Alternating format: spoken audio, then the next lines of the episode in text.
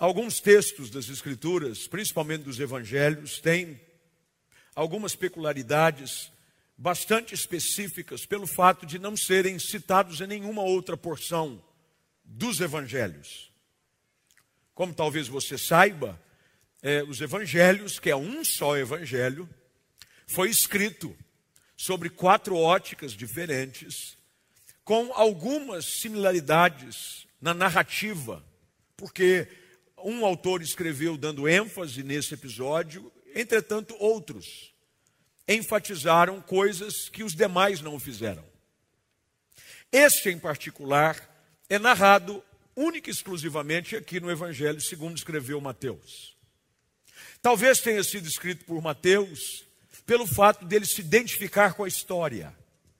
Para quem não sabe, Mateus foi um coletor de impostos. Esse discípulo de Jesus trabalhava na, na, na coletoria de impostos, essa é a expressão, coletoria de, de impostos. Quando ele foi encontrado por Cristo e chamado por ele para ser discípulo. E olhando essa história, eu creio que Mateus julgou interessante ele registrar esse episódio. Primeiro, porque ele traz princípios extremamente importantes que vão nos ajudar a como aprender agir e reagir em momentos de confrontação e escassez, de dificuldade. O texto diz que Jesus havia voltado novamente a Cafarnaum. Cafarnaum havia se tornado na base ministerial do ministério público de Jesus Cristo. Era a cidade de Pedro. Pedro, para quem não sabe, foi chamado, segundo a narrativa de Lucas, capítulo 5, quando estava pescando. Ele era dono, era sócio de uma empresa de pesca. E diante da experiência que ele tem, daquilo que a Bíblia chama de a pesca maravilhosa, ele vê a rede sendo lançada ao mar e nós cantamos aqui quem mandou largar a rede. Ele já estava lavando as redes quando Jesus entra no barco dele, manda ele ir um pouco mais fundo, lançar a rede novamente, e ele tem uma pesca que ele nunca antes havia experimentado. Ele confessa que é pecador e Jesus o chama para ser pescador de homens. Ele larga tudo, é isso que o versículo 11 do capítulo 5 do Evangelho segundo Lucas diz: "E largando tudo, o seguiram". Pelo fato de Pedro ser um pescador, ele morava nessa cidade que ela exatamente fica até hoje. Não existe ninguém que mora mais em Cafarnaum, é apenas ruínas, é apenas um sítio arqueológico. Eu já estive lá umas três vezes, mas fica exatamente às margens do mar da Galileia. E ali estava Pedro, mais uma vez, voltando com Jesus, em uma das suas viagens, das suas andanças, aonde ele anunciava o evangelho das boas novas, aonde ele curava os enfermos, aonde ele libertava os cativos, ele volta a Cafarnaum. E ao voltar a Cafarnaum, Pedro é confrontado por aquilo que eles chamam de cobradores de impostos. Imposto é algo velho, nós pagamos até hoje. Mas esse imposto não era um imposto civil, era um imposto do templo. Dentro da lei mosaica, havia sido estabelecido de que todo homem acima de 20 anos tinha que pagar um valor específico de imposto para manutenção do templo, mandatório. E esses, ao verem Pedro e Jesus, aliás, viram Pedro, perguntaram, quase que querendo constrangê-lo. Talvez pela maneira como Jesus falava do reino de Deus, sobre a eternidade, sobre as coisas do alto, eles perguntam: e as coisas aqui da terra? O teu mestre não se importa. Ele burla impostos. Ele não paga aquilo que é devido. Bem, primeiro que nós devemos saber de que a nossa responsabilidade como cidadãos é sempre pagar imposto, por mais que às vezes eles sejam abusivos demais da conta. E nessa pergunta, Pedro prontamente responde: ele diz sim, ele paga, nós pagamos. E o texto diz que eles então encontram-se dentro de casa, porque Pedro entra na casa. verso de número 25 traz o detalhe daquilo que nós lemos. É importante que você aqui presente mantenha a sua Bíblia aberta. Os que estão em casa tenham a facilidade de ter o texto no rodapé. É mais simples, mas nada se compara a você ter a Bíblia aberta também. O texto diz que logo depois que Pedro responde, Pedro entra em casa e Jesus estava em casa. E Jesus se antecipa a Pedro. É interessante saber de que quando nós chegamos na presença de Jesus, Jesus já sabe o que se passa conosco. É maravilhoso isso. Não é maravilhoso saber que Deus conhece os detalhes do nosso dia? Você sabia de que nada no seu dia passa desapercebido para Deus? Nada. Nenhuma lágrima, nenhuma frustração, nenhuma decepção, nenhuma luta, nenhuma confusão, nada passa desapercebido dos olhos daquele que tudo vê. E Jesus se lhe antecipa, ou seja, ele puxa a conversa. Ao invés de esperar com que Pedro usasse daquele argumento que a gente chama cerca Lourenço, já ouviram essa, essa expressão? Para com essa conversa de cerca Lourenço. Começa a rudipiar antes de chegar no assunto. Como é que foi o seu dia? Como é que você está? Não, Jesus já sabia e se lhe antecipa. O texto diz que Jesus se lhe antecipa, dizendo: Simão, e parece que aqui é quase que uma charada. Simão, porque esse era o seu nome. Jesus havia o chamado de Pedro, no sentido de rocha, mas o seu nome era Simão, também conhecido por Cefas. Jesus pergunta a ele: Simão, que te parece? Qual a sua opinião? De quem cobram os reis da terra impostos ou o tributo? Dos filhos ou dos estranhos? Bem, Pedro não precisa pensar muito e rapidamente responde: dos estranhos. Nenhum rei vai cobrar dos seus filhos, vai cobrar do estranho, daquele que conquistou. Essa era a regra, principalmente das conquistas do passado. E então, Jesus lhe responde: bem, se é assim, os filhos estão isentos. Algumas coisas nesse texto, nesses poucos versículos, não são muitos, são apenas quatro versículos, mas que trazem uma verdade que vão nos ajudar, me ajuda muito, e eu tenho certeza que vai lhe ajudar também. Primeiro é o fato de saber de que esse é o único milagre pelo qual Jesus faz algo em benefício próprio. Você já parou para pensar nisso? Todos os milagres que Jesus realizou foi em benefício de alguém. Se ele curava o cego, o benefício era do cego. Se ele curava um coxo, o benefício era do coxo. Se ele ressuscitava o morto, o benefício era do morto e da família do morto. Mas esse é o primeiro e único milagre em que Jesus faz para um benefício próprio.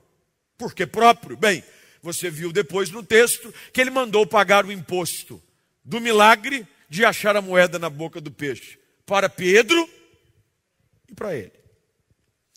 Terceiro lugar nesse milagre que eu acho interessante é que é o único milagre que Jesus faz com peixe, que é um só. Todos os outros milagres que tem peixe na Bíblia é muito. É multiplicação de peixe. É pesca maravilhosa com muito peixe. E mesmo depois da sua ressurreição, quando os discípulos estavam desanimados e o Senhor vai encontrar-se com eles à beira do lago, eles pescam novamente e conseguem pegar uma porção expressiva de mais de 150 peixes. É muito peixe. Esse é o único milagre que tem só um peixe. Só um. Alguns detalhes. Um milagre para si próprio e um milagre de um só peixe. Mas a história, basicamente, se resume no fato de que toda essa história do peixe, da moeda, serve para nos ensinar algo, que é o que eu quero compartilhar com vocês nesses 15 minutos. É o que eu tenho, 15 minutos, com vocês hoje à noite. É o fato de que Deus pode prover coisas em lugares comuns. Deus tem o poder de suprir as necessidades básicas da minha vida com situações comuns. Por que eu digo comum? Porque não era muito peixe. Não era algo muito assim extravagante, algo simples. Jesus disse para ele: pega um anzol. Outro detalhe: não se pescava com anzol. Pesca com anzol era para amadores. Pedro era profissional da pesca. Sendo profissional da pesca, pescar com anzol era afronta para ele. Mas tudo que Jesus está ensinando nesse diálogo de se cobrar impostos é algo que eu e você precisamos entender, você que está em casa e você que está aqui presente. É que Deus pode usar as coisas simples e pequenas do meu dia a dia para manifestar o seu cuidado e a sua provisão sobre a minha vida. Diga amém para isso. Deus pode. Coisa simples: um anzol, um peixe, um milagre. Pescar não é algo simples. Eu não sei se você já pescou. Pescar, primeiro você precisa ter paciência. Dizem que se uma pessoa quiser exercitar a paciência, vai pescar. Está nervoso? Já ouviram essa expressão? Está nervoso? Vai pescar. Se eu vou pescar, eu fico mais nervoso ainda. Porque eu não pego nada. Aí você coloca a isca no anzol, a isca sai do anzol. Aí você tenta pegar o peixe, na hora que ele fisca, você puxa, ele escapa. Eu nunca fui muito fã de pesca. Mas tem muita gente que é fã de pesca. Meu pai é apaixonado por pesca. Ele já tentou, desde menino, me lembro, nós íamos para o interior, que é a cidade dele, de Minas Gerais, chamado Itaú de Minas. E é uma cidade muito pequena, até hoje, eu acho que a população de Itaú de Minas é 13, 14 mil habitantes hoje. Se você falar de 35, 40 anos atrás, que quando criança eu ia passar as férias lá, não devia ter 10 mil, e olha lá. Uma cidade bem pequenininha. Mas eu me lembro que meu pai, para nos incentivar, tanto a eu e meu irmão, ele nos levava para pescar. Aquela pesca simples. Pesca simples é a pesca que mais exige paciência. Porque pescar com rede, pescar de tarrafa, você joga e vai arrastando. Difícil é você esperar o peixe vir morder a isca. Aí usava aquelas varinhas, aquelas varinhas de bambu fininha. Imagina, eu e meu irmão íamos para a beira do rio, entrávamos com uma parte do corpo, pelo menos até o joelho de água, e colocava uma esquinha, na ponta do, do anzol e jogávamos para pescar alguns lambaris. Lambari. Quem já pescou lambari? Já pescou lambari em casa? Lambari desse tamanhozinho. É isso aqui.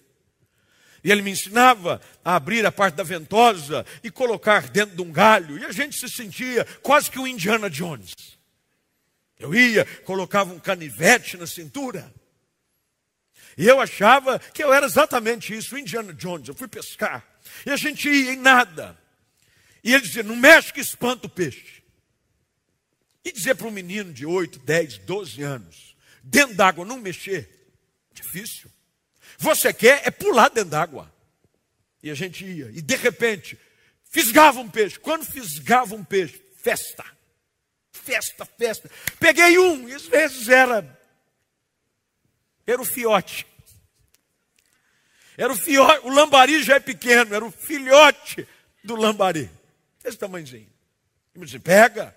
E aquele trabalho para tirar o peixe do anzol. Furava a mão, cortava a mão. Sem saber tirar, o peixe escapava da mão, pum, dentro d'água de novo. Eu sei que depois de uma tarde inteira, voltávamos com poucos peixes, não eram muitos. Alguns lambaris que haviam sido pescados naquela tarde divertida do pai com os filhos. E chegávamos na casa da minha avó e não tinha conversa. Vai limpar os peixes. Minha avó não gostava de limpar o peixe. Bem, se você conhece um pouquinho de peixe, sabe o que é lambari. Lambari já não é grande. Limpo então. Porque você tem que abrir a barriga, você tira a barrigada e arranca a cabeça. O lambari desse tamanho ficava desse. E aí você punha para fritar, passava uma farinhazinha nele. E quando ele fritava, ele diminuía mais ainda. Mas para nós, era algo que nos ensinava o segredo de saber esperar a provisão.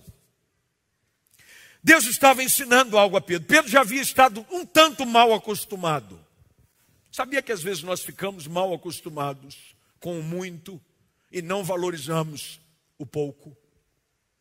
Às vezes nós ficamos valorizados com os grandes milagres, com as grandes É multiplicação, a ponto de sobrarem doze cestos cheios. É muito peixe. Não é peixe a ponto de levar quase os dois barcos a pique. As redes se lhe rompiam, é muito peixe. E agora o Senhor manda me pescar com um anzol, um peixe. Quando Pedro decide ir, e eu gosto da atitude de obediência de Pedro. Tem algumas coisas que Deus, Deus, Deus disse que faria, e às vezes ele diz do jeito que ele fará, que nos faz um tanto inquietos. Mas Pedro não, Pedro vai. Pedro pega o anzol e vai para a beira do mar e joga a linha. Primeira coisa que você vai entender é de que a promessa de Deus no texto, é importante que você é, preste bem atenção, que no verso de número 27, Jesus diz: Vai ao mar, lança o anzol, e o primeiro peixe que fisgar, o primeiro peixe. Uma coisa que você precisa aprender aqui: todas as vezes que eu obedeço, haverá provisão. Todas as vezes que eu obedeço, haverá provisão. Jesus sabe o que nós precisamos antes de pedir, e Ele sabe onde está aquilo que eu tanto preciso, e Ele me manda ir buscar. Às vezes, a porta, e eu falei sobre portas abertas semana passada, que te leva ao lugar ideal da provisão do recurso que tanto você precisa para pagar aquela conta, para pagar aquela dívida, para colocar comida sobre a mesa, não está nada mais, nada menos do que apenas na sua atitude de obediência. Obedecer, foi o próprio Senhor que disse, é melhor que sacrificar. As grandes portas estão por detrás de um caminho de obediência. E Pedro vai. E a questão aqui agora é esperar o peixe vir. Esperar o peixe vir não é fácil. Mas é mais fácil quando Deus diz que viria. Deixa eu dizer algo para vocês aqui, algo para vocês que estão presentes e algo para vocês que estão em casa. Uma coisa nos foi prometida pelo Senhor, de que Ele jamais nos deixaria e jamais nos desampararia. Há uma provisão de Deus à sua espera em algum lugar. E você precisa crer nisso. Você precisa crer que Deus cuida dos filhos. A conversa que Jesus tem com Pedro dizendo é dos estranhos ou dos filhos. Pedro está ouvindo de Jesus a sua condição em Deus. Somos filhos. E como filhos amados de um Deus poderoso, ele prometeu suprir cada uma das minhas necessidades. Mas não é fácil esperar o peixe. É difícil quando você precisa do milagre e tem que ficar na beira do lago esperando com o anzol na mão. Somos tentados, e muitas vezes meninos faziam isso, soltavam bomba dentro d'água para os peixes boiar. Às vezes nós queremos acelerar, achando que vamos ajudar o processo se seguirmos os nossos métodos, as nossas formas de apressar o milagre. Mas lembre-se, há um peixe certo com a provisão certa no lugar da obediência. Deus diz para Pedro: vai lá, lança o anzol, e o primeiro peixe que você fisgar, tira-o essa palavra aqui também não é fácil. Tirar peixe. Quanto maior o peixe, mais difícil é tirá-lo de dentro d'água. Quanto maior o peixe, mais difícil é tirá-lo de dentro d'água. Tem gente dizendo, pastor, a minha bênção, eu estou lutando, ela não chega, fica firme, a bênção é grande. Todas as vezes que houver uma luta intensa, em esperar, em aguardar, em permanecer firme, em obedecer, E a luta é intensa. E você vai travando, pastor. Eu estou tentando, a coisa não vai para frente. Pastor, o casamento. Pastor, o relacionamento com os filhos. Pastor, a empresa. Pastor, a minha vida espiritual. Fica firme. Quanto maior a bênção, maior a luta. Tirar lambari é fácil, até um menino tira. Eu, quando preguei essa mensagem pela primeira vez, não é a primeira vez que eu prego essa mensagem. Eu me lembro que eu fui ver alguns vídeos de brigas de pescadores tirando grandes peixes de dentro d'água. Alguns permaneciam horas, braço cansava, tinha que pedir a ajuda de outro. E o outro vinha e trocava de lugar. E ele dava linha, ele puxava a carretilha. Ele soltava linha, ele puxava a carretilha. E ia, e o sol ia se pondo. E ele lutando com o peixe. E o peixe vindo, e ele cansando. Porque, às vezes, vai exigir de nós um pouco mais de esforço para que recebamos algo ainda maior. Tem gente que se satisfaz só tirando labari. Mas Deus tem o peixe certo, do tamanho certo, com a provisão certa, que tanto você precisa. Mas Jesus diz para ele: tira-o, tira-o. Você não precisa ser nenhum conhecedor da ciência para saber de que o peixe e o homem vivem em dois ambientes distintos. O peixe é da onde? Água. O homem da terra seca. Tirar algo de um ambiente para o outro não é fácil. Tirar algo do mundo espiritual e trazê-lo para o mundo real não é fácil. Algumas batalhas são travadas em oração, e aqui Preste bem atenção: o princípio da pesca está relacionado à sua batalha espiritual. Tem hora que você vai ter que orar um pouco mais, e você vai ter que se esforçar um pouco mais, porque você está tirando algo de um ambiente para trazer para outro. Você está tirando algo do mundo espiritual para trazer para o mundo natural. É assim que funciona. Jesus diz para ele: tira-o e ao abrir-lhe a boca, você vai achar um estáter. Estáter era uma moeda que equivalia exatamente ao valor de, do imposto de dois homens adultos. Olha que coisa fascinante. Enquanto eu obedeço, enquanto eu me esforço, enquanto eu espero com paciência, Enquanto eu luto, Deus já preparou algo para mim, mas Ele quer saber se eu estou disposto a perseverar até o fim. É até o fim. Quando Pedro tira o peixe de dentro d'água, dentro da boca dele, você sabia de que tem um peixe com teu nome, com a provisão exata que tanto você precisa em algum lugar? Há um lugar específico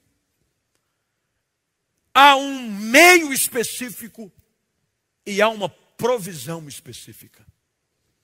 Algo com o teu nome. A bênção que tanto você precisa, ela é tua. De mais, ninguém. Às vezes você está de olho no peixe do outro, meu irmão. O peixe do outro, dentro da boca dele, tem aquilo que ele precisa. O teu peixe tem aquilo que você precisa. Ah, pastor, mas fulano de tal, eu estou há tanto tempo esperando, e o peixe dele chegou. Fica tranquilo, o seu vai chegar também.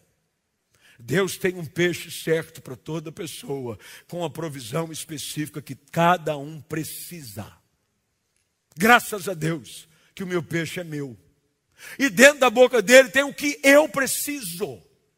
Porque se você fizer aqui uma enquete e disser, o que é que você precisa hoje? Meus irmãos, vai ter uma confusão aqui.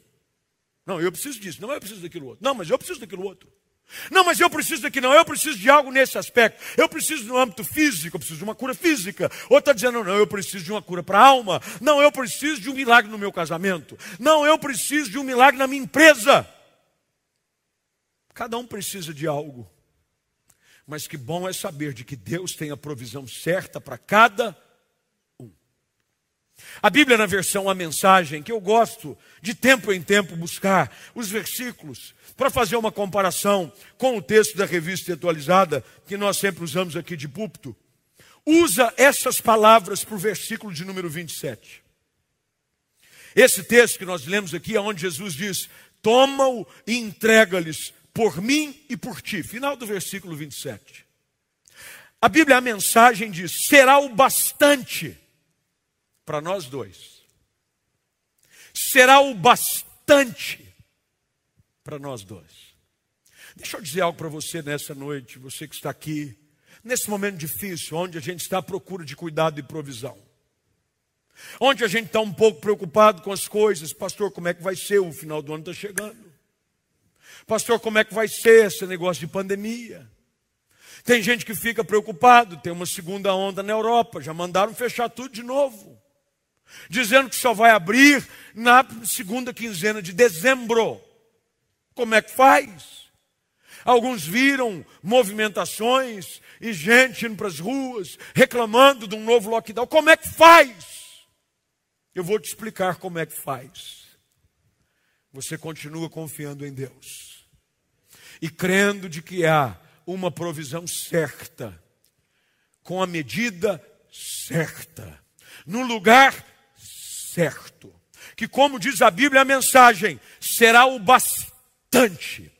Deus nunca nos dá a bênção pela metade. Tudo que Deus faz é suficiente.